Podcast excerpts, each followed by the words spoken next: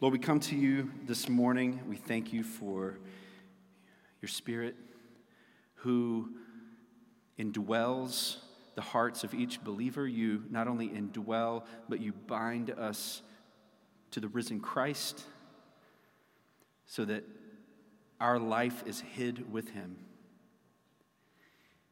And you not only bind us to the risen Christ, but Lord, you bind us to one another. That fellowship that we share is not something that we have created, it is something that you have given as a gift. And so, Lord, we pray today that you would strengthen us. Lord, you would speak clearly to us. Lord, you would give us an awareness of what you're doing in our midst. And Lord, give us a deeper respect and glory for who you are and for what you've done for us in the gospel. In Jesus' name we pray. Amen. How does God change the world?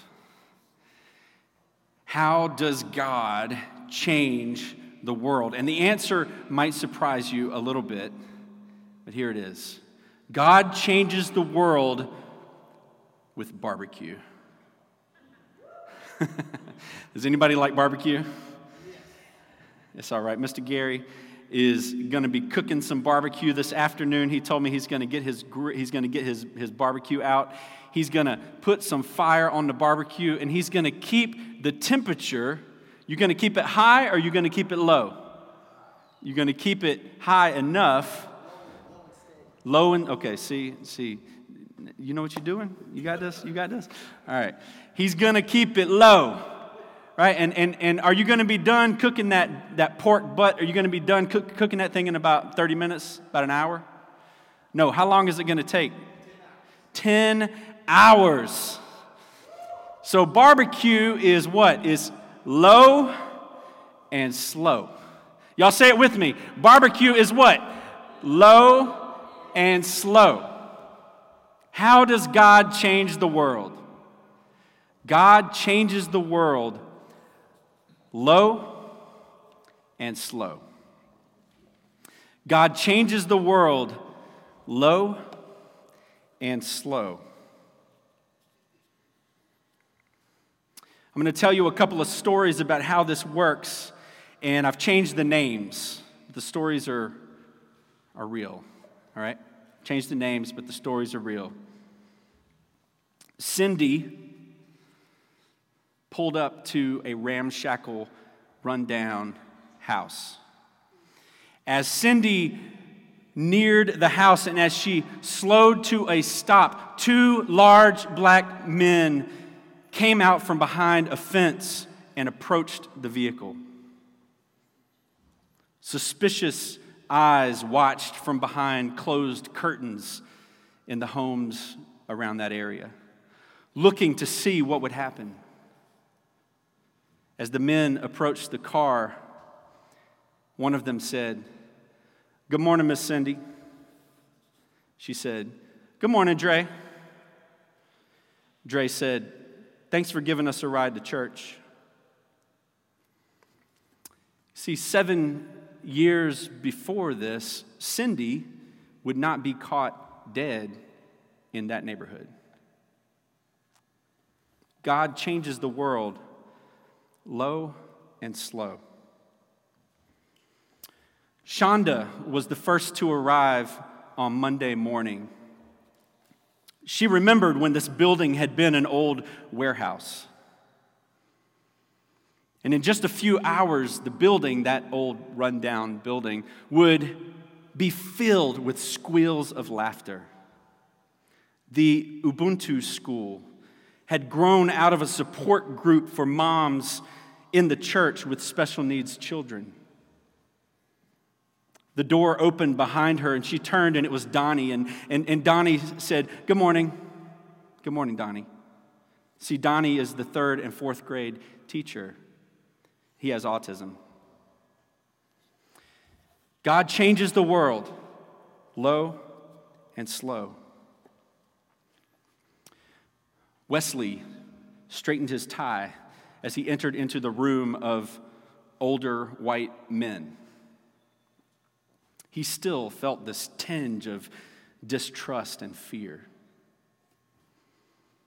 But 12 years ago, he had never even had a conversation, a real conversation with a white person.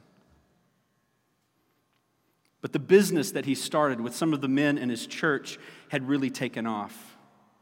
They were creating jobs for unemployed and underemployed people in the community. And as he stepped up to the microphone, he was filled with gratitude.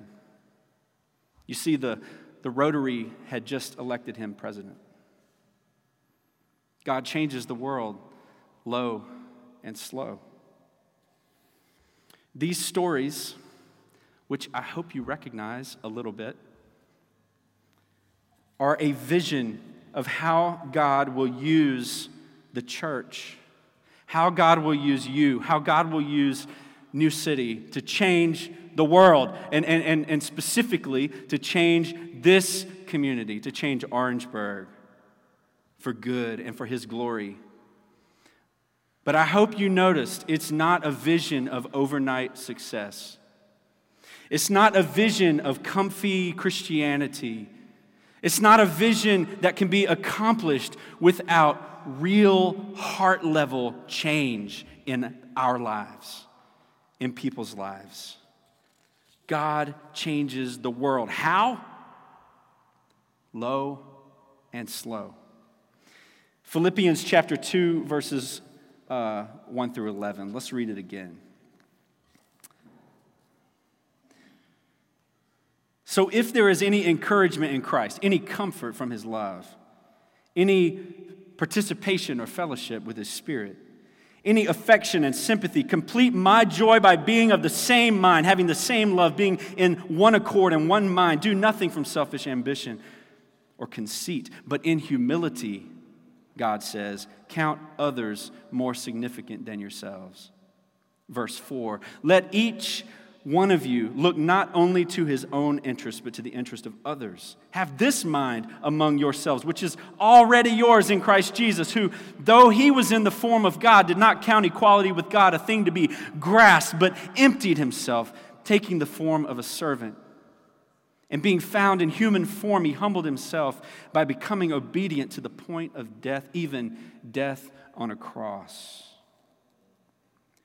And therefore, God has highly exalted him and bestowed on him the name that is above every name, so that at the name of Jesus, every knee should bow in heaven and on earth and under the earth, and every tongue confess what? That Jesus Christ is Lord. To the glory of God the Father. This is God's word for us today. This is God's word for us today. This is the way God changes the world. God changes the world. How? Come on low and slow. God wants us to look to Jesus, right? To look to Him, the one who humbled Himself, to look to Jesus who was brought low and who went slow. I know it's slowly, okay, grammatically, but just work with me, okay? This is how God saved the world. And this is how God not only saved the world, but this is how God is changing the world even today. And so there's two points to this sermon. The first one is what do you think it is? Get low. And the second one is what do you think it is? Go slow. Get low and go slow. Let's look at how Jesus got low. Look at verse 5. In verse 5, it says, Have this mind among yourselves, which is yours in Christ, who, though he was in the form of God, did not count equality with God a thing to be grasped, but emptied himself by taking the form of a servant, being born in the likeness of men, and being found in human form, he humbled himself by becoming obedient to the point of death, even death on a cross. Jesus got low. Y'all say that. Say that to your neighbor. Jesus got low. Jesus got low. And if you think about what, what God is telling us here, it's that Jesus gave up his divine comfort. Right? He, he gave up his eternal comfort, his eternal p- position and his place in the heavenly realms. He gave it up, the eternal Son of God, who is equal to the Father and the Spirit. There is one God who exists eternally in three persons. God is community forever. And that's why we can say God is love. Amen? because God is Father, Son, and Holy Spirit. Now, don't ask me to explain how that works. But this is who God has revealed himself to be Father, Son, and Holy Spirit. And the Son, the eternal Son, got low. The eternal Son humbled himself by not grasping to his divine privileges, not holding on to his divine power, but by taking to himself humanity by taking to himself a human nature and being found in human form, he humbled himself. The one who is worshiped by angels and men, the one to whom all creation sings his praise, humbled himself, came down into the dirt and the muck and the mire who was not raised in a palace, but who was raised in a pauper's village, who was born in literally in crap, in a stable, laid in a feeding trough. The Lord of all becomes nothing. God, the eternal Son, all glory, all power, got low. Jesus got low. Jesus laid it all down. He laid it all down. He didn't hold on to what was rightfully his. Why? So that he could save the world. He had to come down here and be one of us. He had to take on a human nature. He had to be formed in the womb of the Virgin Mary. Why? Because we needed a new Adam. We needed a new Adam. We needed a new chance at doing what God called each of us to do in this life. And Jesus came and he, he, he, he gave up the glory of heaven to come to the earth, to take on our humanity, to be born in such a squalor situation. Why? Because he loved the world. Because he loves you and he loves me. He took on a human nature. Uh, we call this the incarnation. Y'all say that with me. Incarnation. It means the taking on of flesh. The incarnation. Uh, Jesus, the eternal Son of God, took on flesh and lived among us. Infinite de- deity, infinite divinity took on weakness. Imagine the greatest, most powerful human in the world giving it all up and taking on the struggle. The struggle, the most painful struggle you can imagine in life. That is what Jesus did. But he didn't give up human royalty, he gave up his divine privileges to come to the earth and to suffer. And it was a real suffering. He really experienced it. It wasn't imaginary. His humanity, his flesh was real, just like you and me. That's why every Sunday we celebrate the Lord's Supper to remind ourselves that Jesus is physical, that he's tangible.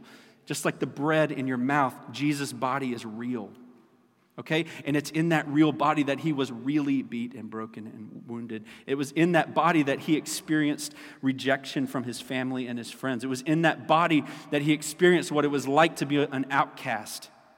He experienced, Jesus experienced what it was like to be laid low. He knew how to get low.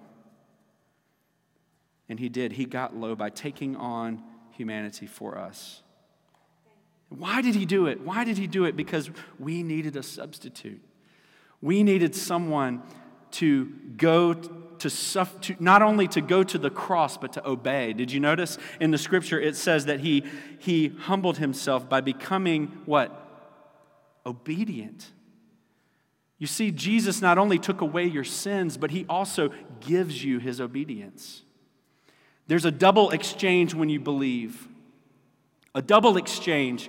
He takes all of his goodness and gives it to us, and he takes all of our guilt and puts it on himself. That is what happened at the cross. It's this great exchange. And the only way he could do that was by the incarnation. The only way he could do that was by humbling himself, by coming and taking on our flesh, taking on our pain, taking on our rejection that we feel, that you feel. He took that on. He suffered in his life and in his death. Jesus got low. And because of that, God invites you and me to get low. Because Jesus got low for us, he invites us to get low too. Look at verse 3. Look at it with me. Look at verse 3. It says, Do nothing from selfish ambition or conceit, but in what? Humility. Count others more significant than yourselves. Let each of you look not only to his own interest, but also to the interest of others. You should notice a couple of words there that jump out to you that, that are said of Christ are now said of you and me. What, what are they? Uh, one is humility, right? He humbled himself. God calls us to humility. Uh, uh, God says that he did not, Jesus did not count equality with God a thing to be grasped, and we are to count others as more significant than ourselves. You see that? We are, by faith, to reflect the humility of Christ. We are, in a real sense, supposed to give up our comfort. Rather than seeking our own pleasure or, or our own ambition, uh, to lay it down in order to serve and help other people. Uh, see, but hum- humility doesn't mean you stop working hard. It means you, you keep working hard, you keep growing, you keep using the gifts God gives you, but not for your own ambition. You see, it, it, it, changes. Faith in Jesus changes our ambition so that our ambition is not for ourselves or for our own glory, but it's so that we might be humble. It's so that we might serve and, and put the interest of others ahead of ourselves. And that should manifest in your life. That, that, that others, you are counting others as more significant than yourself, even if they're not, right? By the world's standards. Right? A lesson that Cindy had to learn to count others as more significant than yourself and not to just accept the lies of the world that, that, that, that, that call someone dangerous just because of the way they look. But it's Jesus who, who calls us out of that kind of mindset and who calls us into something different, into humility, into a new life of giving, a new life of serving, a new life of counting others more significant than ourselves. And it does mean that we have to lay down our comfort. It means that we will not be able to just always be happy in our, in our situation. It means that we will make sacrifices. Uh, Jesus took the form of a servant. And that means that we, as we count others more significant than ourselves, that we're asking not, what can you do for me? Because that's the question, right? that, that is the question today. What can you do for me? I'm going to take this job, but what can you do for me? Uh, I'm going to get into this relationship, but what can you do for me? You see, the gospel of Jesus calls us to ask the opposite question What can I do for you? How can I serve you? How can I take my passion? How can I take my gifts? How can I take everything that God has given me and, and spend it on other people? Why? Because that's exactly what Jesus did. He took everything that He is and He spent it on you and me. So, how can we get low? We can get low first by really believing. It really starts with faith. It starts with because you do not have the power in yourself to love and serve people. you don't, and neither do I. You have to start with faith. You have to start with looking to Jesus and saying, What did he do for me? Meditating on that. You know, when you read your Bible, it's not just a religious exercise, it's so that you can actually get a picture and a glimpse of who God is and what he's done for you. That's why we read our Bibles, right? And then we pray and we say, Lord, help me to humble myself. Help me to find ways to uh, count others more significant. Help me, Lord, to figure out how to be a servant.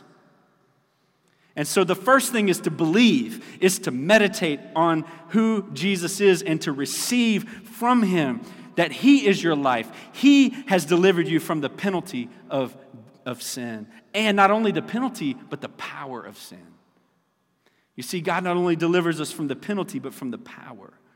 And so, how do we low, how do we get low? We look to Jesus. That's the first thing. The second thing is we are we take an interest in other people. We take an interest in other people. And this is so backwards to how we're taught to live our lives in this world, right? It's backwards. Take an interest in other people means that you, when you're in a conversation, you're asking more questions than you are delivering answers. It means that you're asking follow up questions and saying, Tell me more about uh, that hobby that you have. Uh, tell me more about whatever that thing is. I don't know much about uh, the DC universe. So tell me a little bit more about the DC universe, even though I don't really care about the DC universe. No offense. But I do care because my friend cares, right? And so take an interest in other people. Humility is not passive, it's active. Uh, this is important. Sometimes we think of humility as just being a pushover. Right? But that is not what humility is. Humility is taking everything that God's given you and directing it to help and serve and make other people's lives better. Jesus was humble, but he was not passive. He gave up the glory of heaven and he came to the earth and he lived a life of obedience.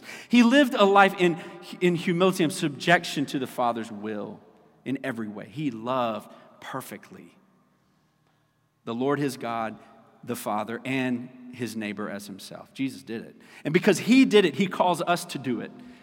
Not only as an example, but because he empowers us to do it through faith.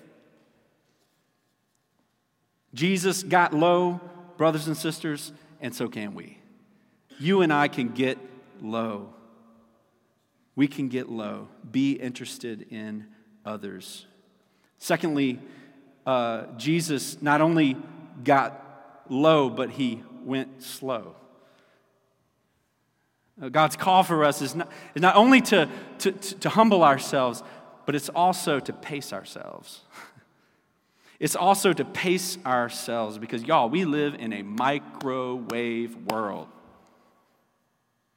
We live in a world where social media, you are pulling down with your thumb before you've even seen the whole video, and the video is 30 seconds.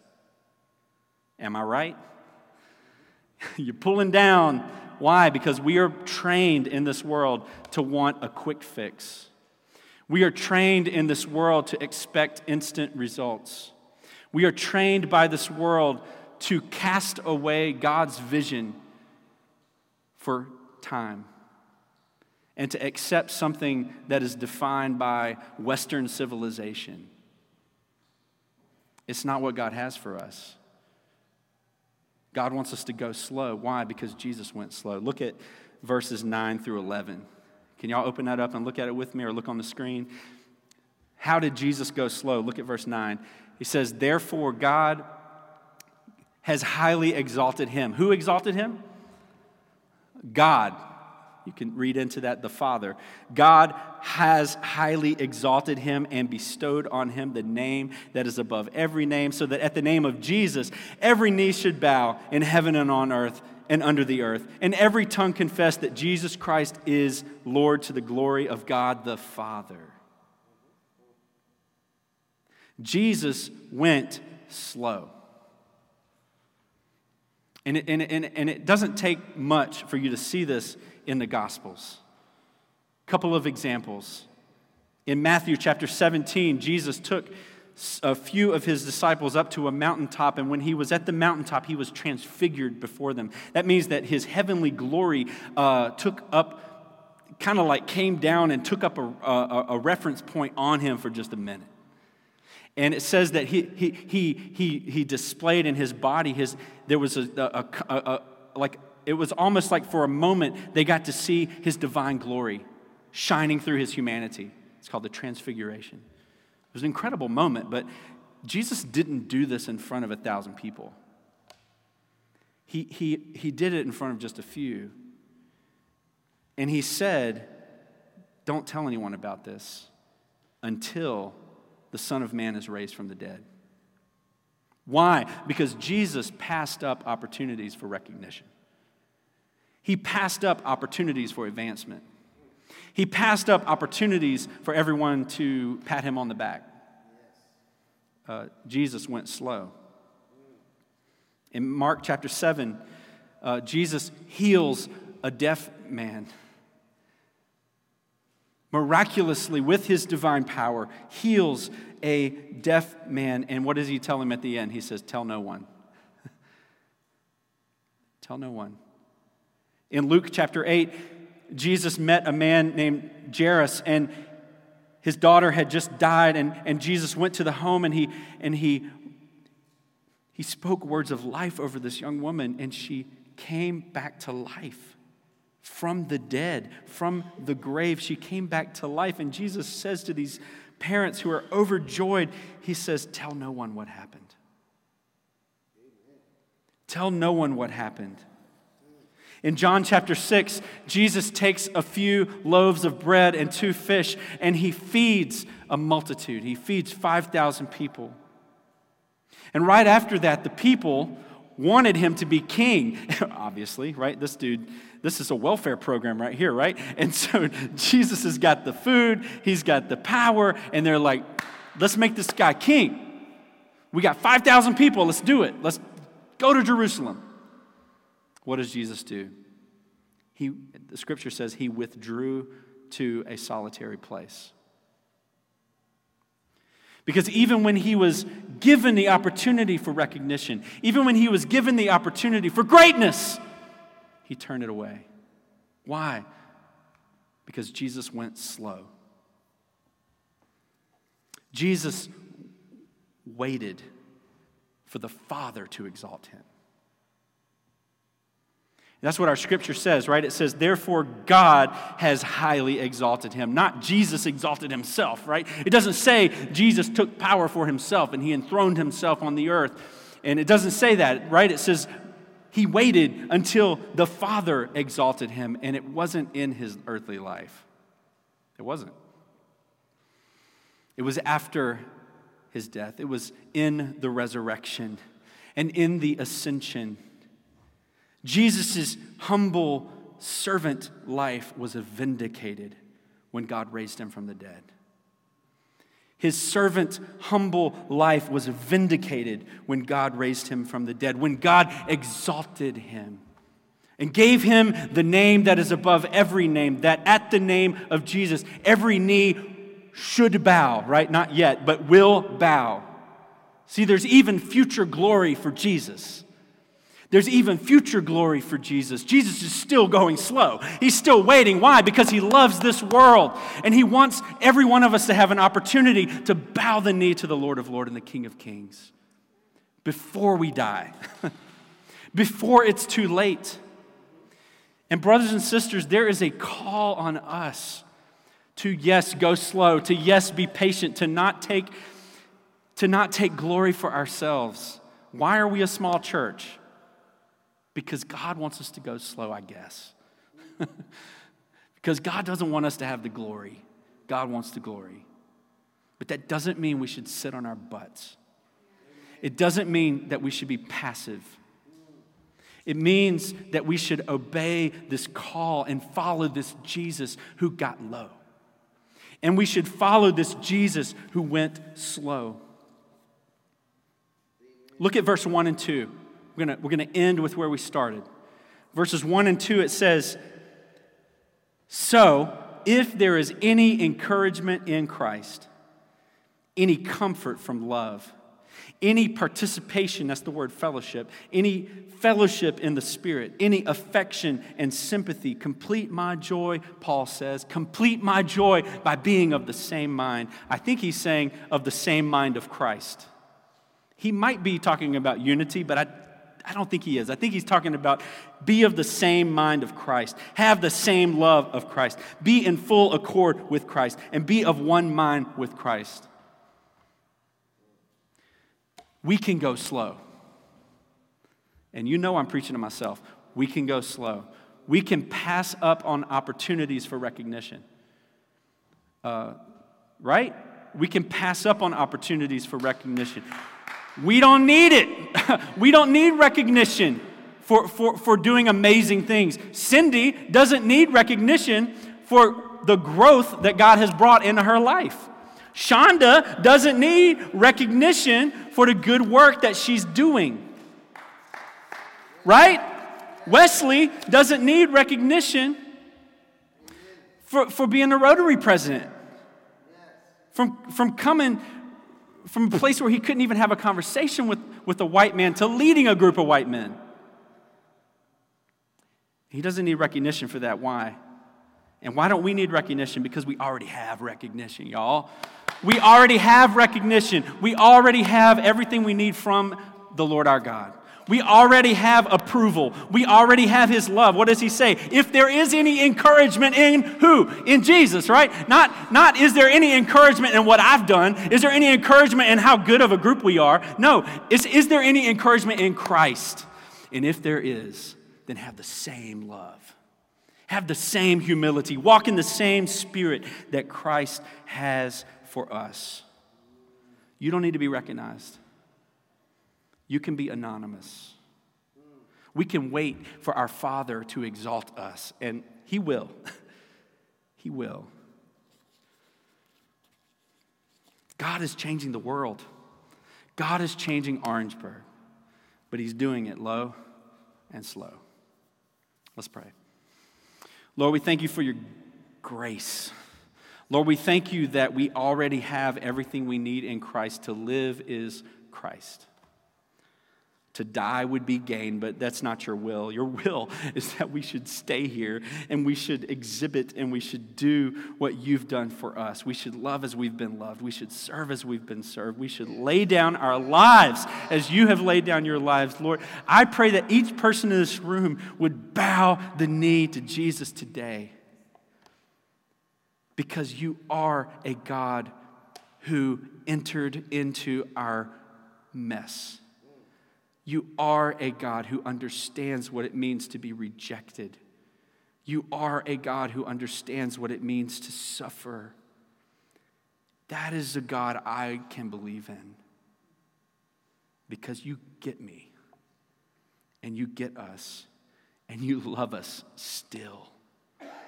So, Lord, we bless you and we praise you and we pray. Lord, I pray, like Paul prayed for the uh, Philippian church, I pray for New City that, these, that this vision would come to pass. That this vision would come to pass. And more. In Jesus' name we ask, amen.